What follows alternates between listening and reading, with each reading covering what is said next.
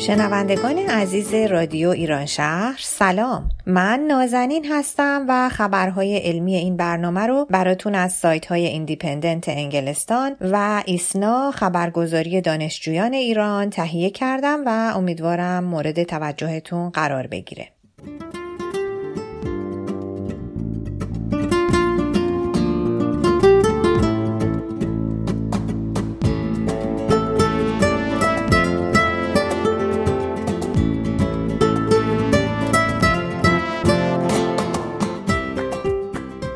دانشمندان خواستگاه نخستین همه انسانها را کشف کردند.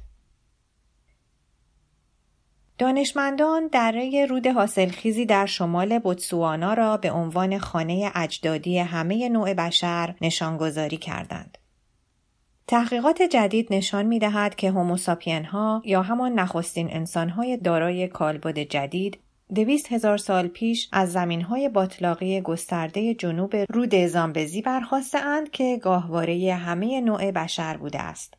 در مقاله‌ای که در مجله نیچر به چاپ رسید، این منطقه پرآب که بخشهایی از نامیبیا و زیمبابوه را در بر می‌گیرد، خواستگاه دریاچه بسیار بزرگی بوده که اجداد ما را به مدت هفتاد هزار سال در خود جای داده بوده است. چیزی میان 130 تا 110 هزار سال پیش آب و هوا شروع به تغییر کرد و گذرگاه های حاصلخیزی به بیرون این دره باز شد. و برای نخستین بار جمعیت پراکندن آغاز کرد تا راه را برای مهاجرت انسانهای جدید به خارج از آفریقا و نهایتا به سراسر جهان هموار کند.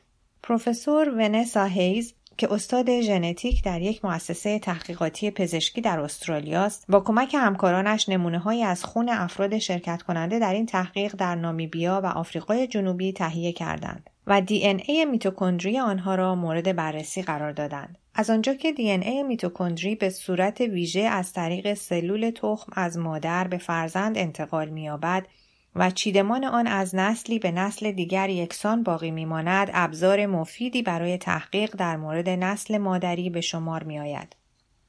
پژوهشگران معتقدند اولین گروه مهاجران به سمت شمال شرق و به دنبال آنها گروه دوم به سمت جنوب غرب رفتند و یک سوم جمعیت نیز تا امروز در همان خواستگاه نخست باقی ماندند. خانم پروفسور هیز می‌گوید اجداد مادری ما که در زمینهای نخستین باقی ماندند کم کم خود را با زمینهای در حال مرگ سازگار کردند. افراد این جمعیت امروزه در منطقه کالاهاری بزرگ همچنان حضور دارند.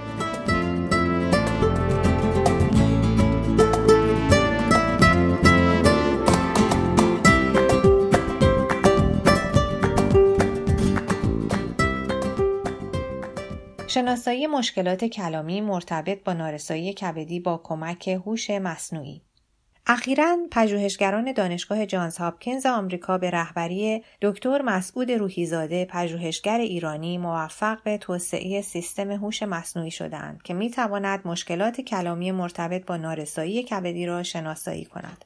به گزارش ایسنا هوش مصنوعی می تواند علائم کوچکی را تشخیص دهد که نشان دهنده نارسایی کبدی است.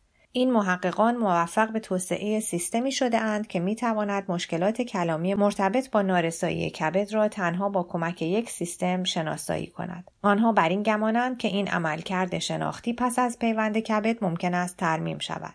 پژوهشگران در این مطالعه که در مجله NPJ دیجیتال مدیسین منتشر شد نحوه استفاده از پردازش زبان طبیعی یا NPL را برای ارزیابی نمونه های پیام الکترونیکی از بیماران مبتلا به نارسایی مزمن کبدی توضیح دادهاند.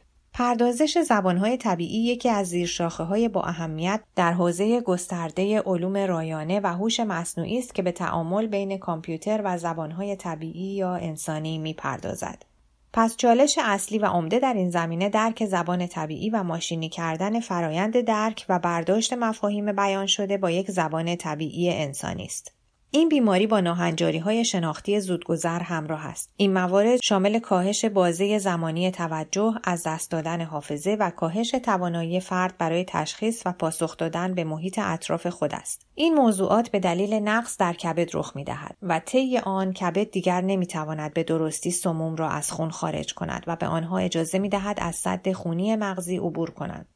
صد خونی مغزی یا در اصطلاح پزشکی BBB محدوده جدا کننده بین مایع برون سلولی مغز در سیستم اعصاب مرکزی و جریان خون گردشی در بدن است. حدود 20 درصد از بزرگسالان مبتلا به نارسایی مزمن کبد به بدترین شکل اختلال شناختی و آنسفالوپاتی کبدی حاد مبتلا خواهند شد و به همین دلیل میزان مرگ و میر بر اثر این بیماری سالیانه حدود 43 درصد در جهان است. دکتر روحیزاده پژوهشگر ارشد این مطالعه گفت تحقیقات بیشتری لازم است اما ما امیدواریم که فناوری ما به ابزاری با ارزش برای تشخیص بیماران تبدیل شود.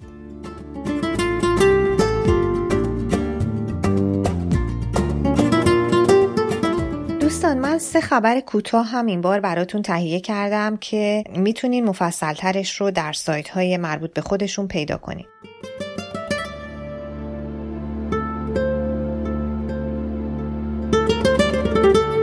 یک خبر از شبکه خبر در ایران و آن به وجود آمدن دریاچه در کویر لوت است.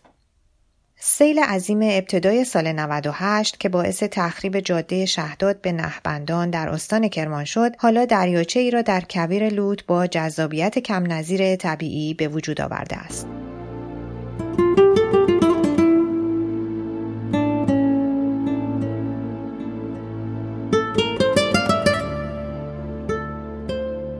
دو خبر بعدی رو من از سایت تواناتک در تلگرام براتون در نظر گرفتم که اولی در مورد یوز پلنگ های دانشگاه امایتی است که پرش، پشتک زدن و قلتیدن این ربات ها بسیار دیدنی است.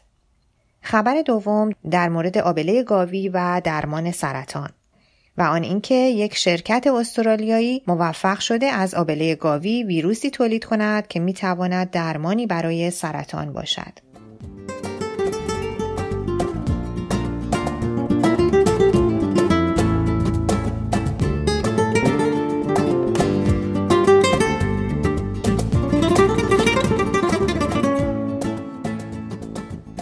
عزیزان اخبار ما در اینجا به پایان می‌رسه. از حوصله و وقتی که برای شنیدن این برنامه در اختیار ما قرار دادید بی نهایت ممنونم. با امید به شادکامی و تندرستی همه شما خوبان تا برنامه بعدی خدا نگهدار.